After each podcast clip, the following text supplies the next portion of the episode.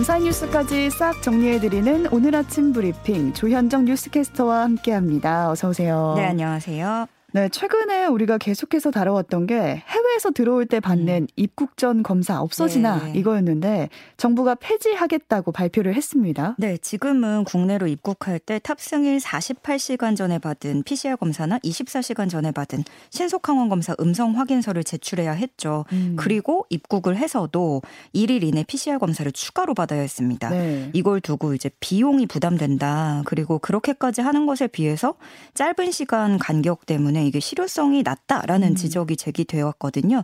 이제 9월 3일 0시부터 국내에 도착하는 비행기 편이나 선박편을 이용하는 모든 사람은 내국인과 외국인을 가릴 것 없이 검사하지 않게 됩니다. 네. 다만 해외 유행 변이를 차단하기 위해서 입국 후 1일 이내에 하는 PCR 검사는 유지하게 됩니다. 네, 입국 후 검사는 유지된다는 점 기억하셔야겠고요. 네. BA5 변이에 좀 보다 효과적이라는 이가 개량 음. 백신이 4분기에 도입이 된다고요? 네, 개량 백신을 60세 이상 기저질환자 등 고위험군을 우선 접종하되 2차 접종 이상을 마친 18세 이상 성인도 접종이 가능하도록 할 방침입니다. 어, 또 국내 기업인 SK 바이오사이언스가 개발한 스카이코비온 백신이 오늘부터 사전 예약이 시작이 되는데요. 네. 중대본에 따르면 스카이코비온 백신은 기존 백신에 비해서 중화 항체 값은 2.9배 높고 이상 반응도 대부분 미미한 정도라는 설명입니다. 이 스카이 코비온 백신은 비형 간염 백신, 인유두종 바이러스 백신 등 다양한 백신 제조에 활용하는 유전자 제조합 방식을 쓴 거라서 음. 화이자나 모더나와 같은 mRNA 방식과는 또 다른 방식입니다. 네. 예약은 오늘부터 하고요. 이 예약에 따른 접종은 오는 13일부터 시작을 하게 됩니다. 예약 없이 시행하는 당일 방문 접종은 오는 5일부터 받으실 수 있습니다. 또 다음 주 정도가 추석 연휴인데 네. 방역 대책이 나왔습니다. 네, 추석 연휴 기간 경기 경남 전남 지역 고속도로 9개 휴게소에는 임시 선별 검사소를 추가로 설치를 합니다. 네. 누구나 PCR 검사를 무료로 받을 음, 수 있고요. 휴게소에서 무료로? 네. 연휴 기간 중에 코로나 원스톱 진료 기관은 전국에 4,900여 곳이 운영됩니다. 또 당번 약국, 지역 보건소에서 먹는 약을 구입하실 수 있습니다. 그리고 2년 만에 추석 연휴 기간 고속도로 통행료가 면제가 되죠. 음. 그또 휴게소와 버스, 철도 내에서도 실내 취식이 다 가능하고요. 다만 연휴 때 요양병원에서는 비접촉 면회만 가능합니다. 네. 또 어제였죠. 꼬박 10년이 걸린 론스타와의 분쟁 판정 결과가 나왔습니다. 국제기구는 대한민국 정부가 외국계 사모펀드 론스타에 약 2,800억 원을 배상하라고 판정을 했는데요. 네. 내용 좀 자세히 볼까요? 네, 이게 3년 만에 수조 원의 차익을 얻으면서 희대의 먹튀 사건이라고 불렸던 사건입니다. 네. 론스타는 벨기에와 룩셈부르크를 주소지로 하는 페이퍼 컴퍼니 8개 법인 명의인데요. 이 론스타가 2003년에 외환은행을 1조 3천여억 원에 사들인 뒤에 여러 회사들과 매각 협상을 하다가 2012년에 하나금융지주에 3조 9천여억 원에 팔았습니다. 음. 어, 론스타는 매각 과정에 과정에서 한국 정부가 개입해서 더 비싼 값에 매각할 기회를 잃었다면서 손해액을 배상하라고 주장을 했고요. 우리 정부를 상대로 소송을 제기했고 국제 소송전으로 비화가 된 겁니다. 네. 론스타는 이, 다, 이 당시에 6조 원 정도의 배상을 청구를 했는데 그러다가 중재 절차가 개시된 지 10년 만에 또 2016년에 최종 심리 기일이 종료된 지 약 6년 만에 이런 판정이 나온 겁니다. 음. 론스타가 6조 원 배상을 청구를 했으니까 청구한 손해배상금의 4.6%인 약 2,800억 원을 우리 정부가 론스타에 지급하라는 판정이 나온 건데요.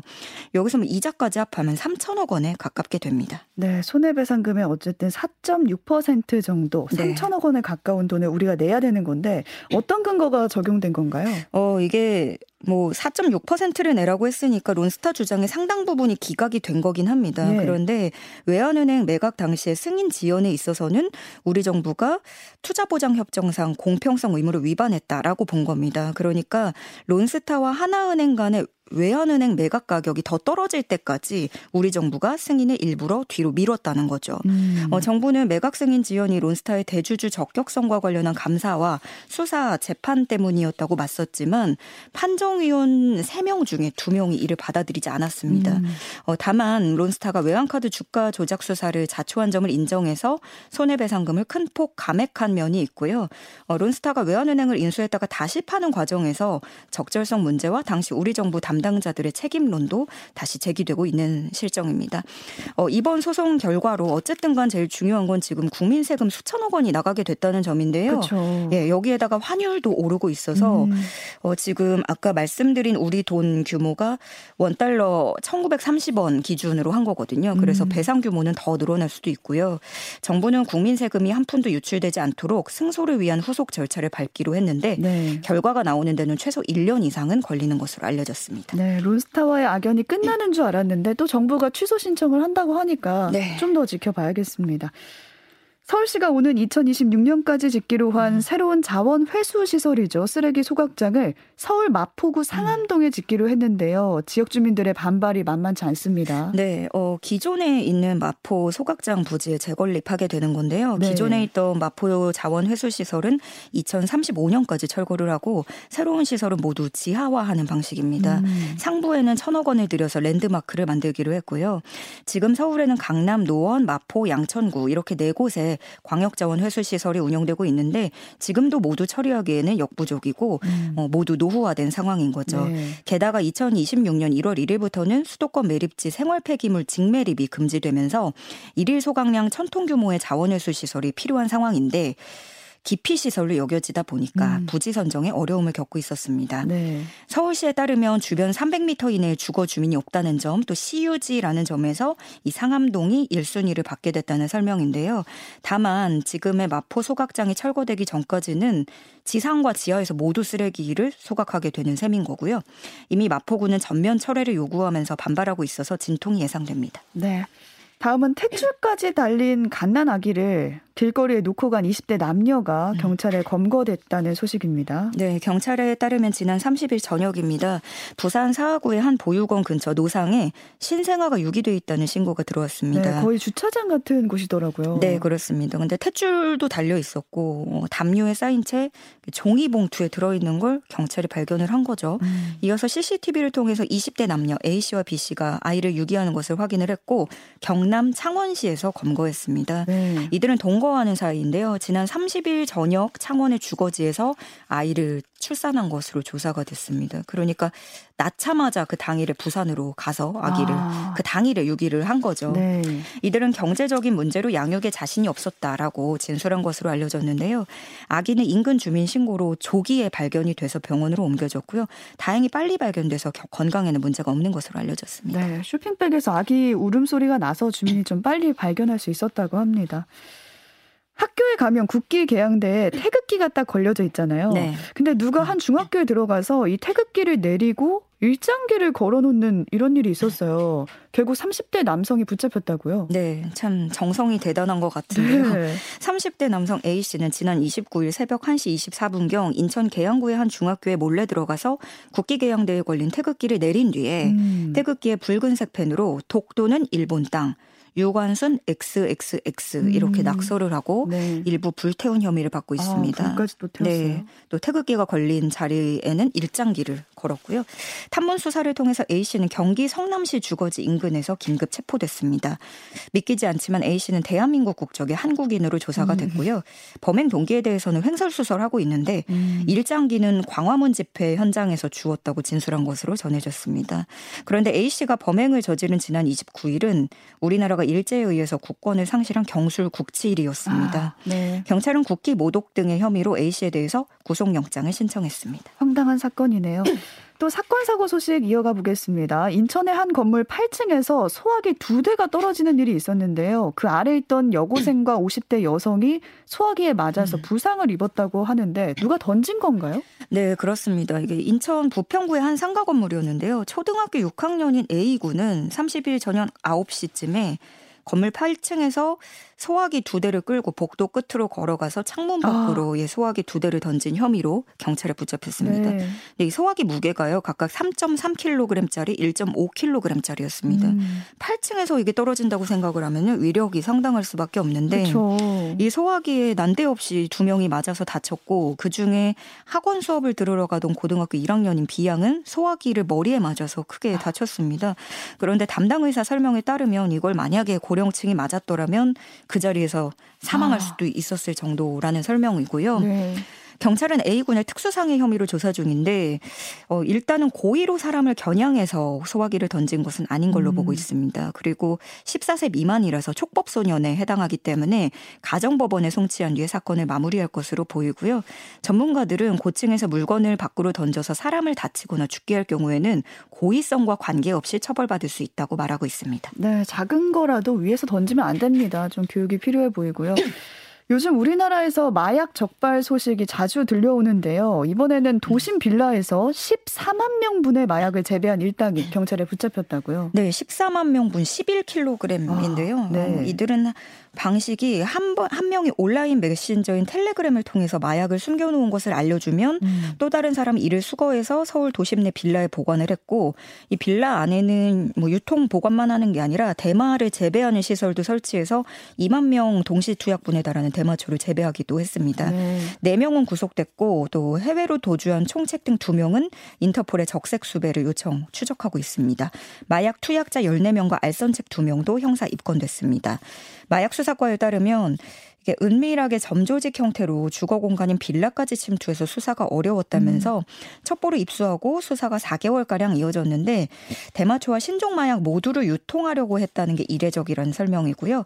이들은 캔이나 귀이개 등의 마약을 숨겨 다녔던 것으로 드러났습니다. 네, 도심에서 이런 일이 있을 거라고는 상상을 음. 못 하는데 또 별의별 방법이 다 등장하고 있어요. 과자 봉지를 뜯으면 마약이 나오는 그런 방법도 있다고요? 네, 어, 환각 파티용으로 쓰이는 신종 마약류 대마초를 국내로 몰래 반입한 외국인이 잇따라 검거됐는데요. 음. 이들은 합성 대마를 과자류에 숨겨서 국제 우편으로 밀수를 하거나 뭐 특성 화물 중에 헤어 트리트먼트 속에 엑스터시를 숨겨서 밀반입하기도 했습니다.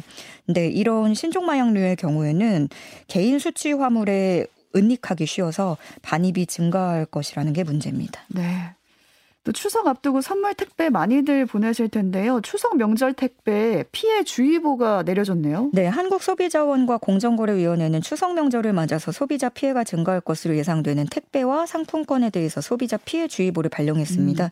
대표 피해 사례라고 하면 파손, 훼손, 분실, 오배송, 상품권 유효기간 경과에 따른 사용권 거부 이런 음, 것들이 있습니다. 한 번씩 다 겪으셨을 거예요. 훼손되거나 이런 적들 있는데 네. 가령 뭐 꿀을 보내기 위해서 추석 선물로 꿀 많이 보내시잖아요. 네. 근데 어, 분명히 이제 병이 들었으니까 파손을 주의해달라라고 했는데 음. 지인이 선물을 받았을 때는 꿀병이 완전히 파손돼 있는 그런 아, 경우죠. 근데 네. 또 배송은 거부당하고 음. 아니면 냉동 떡을 붙였는데 나흘 만에 배송된 물품이 심하게 아, 부패를 해서 상하죠. 네. 네. 네, 배상을 요구했지만 구매 영수, 영수 증이 없으니 안 된다. 이렇게 거절당하거나 하는 일들입니다. 어, 공정위는 어, 추석 연휴에는 이런 사고가 자주 발생한다고 지적을 하면서 특히 올해는 추석이 일러서 명절 선물로 선호도가 높은 신선 냉동식품이 부패 변질될 우려가 있다고 경고했습니다. 네, 또 지금 9월인데 낮 기온이 오른다는 소식도 전해드렸었는데 음. 부패되는 음식은 최대한 보내지 않는 게 좋겠습니다. 또 추석 선물을 빙자한 문자 사기 스미싱도 좀 주의하셔야겠어요. 네, 어, 이제 택배를 조회 해 보세요. 뭐 이런 식으로 명절 인사드립니다. 네. 이렇게 지인 사칭 문자에 포함된 그런 출처가 불명확한 인터넷 주소 혹은 전화번호는 절대로 클릭하지 말아야겠습니다. 이맘때면 좀 눌러보게 되는 것 같아요. 누가 아, 보냈나 하고. 저도 무심코 이렇게 계속 여러분께 조심하라고 말씀드리면서도 음. 저도 무심결에 누를 뻔한 적들이 있는데 네. 이 기간에 특히나 실제로 택배 문자로 위장한 문자 사기가 많이 늘어난다고 해요. 총 스미싱 사기 중에 42%가 명절 기간에 발생을 했고요.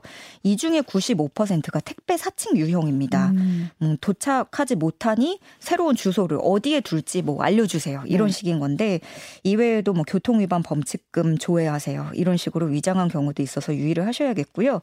명절 연휴 중에 문자 사기 의심 문자를 수신했거나 악성 앱 감염 등이 의심되는 경우에는 국번 없이 118 상담센터에 신고하면 신고하면 24시간 무료로 상담 받으실 수 있습니다. 네.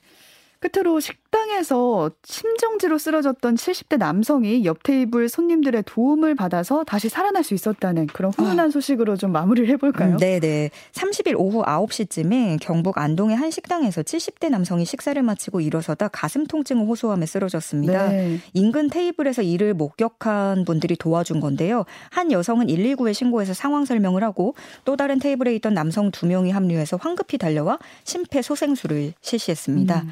처음 신고를 한 분은 간호사였고 음. 심폐소생술을 한 남자 두 명은 안동경찰서 소속 경찰이었던 것으로 파악이 됐습니다. 네. 다행히 이런 응급 조치로 호흡을 되찾았고요. 어, 5분 남짓 골든타임을 놓치지 않을 수 있었습니다.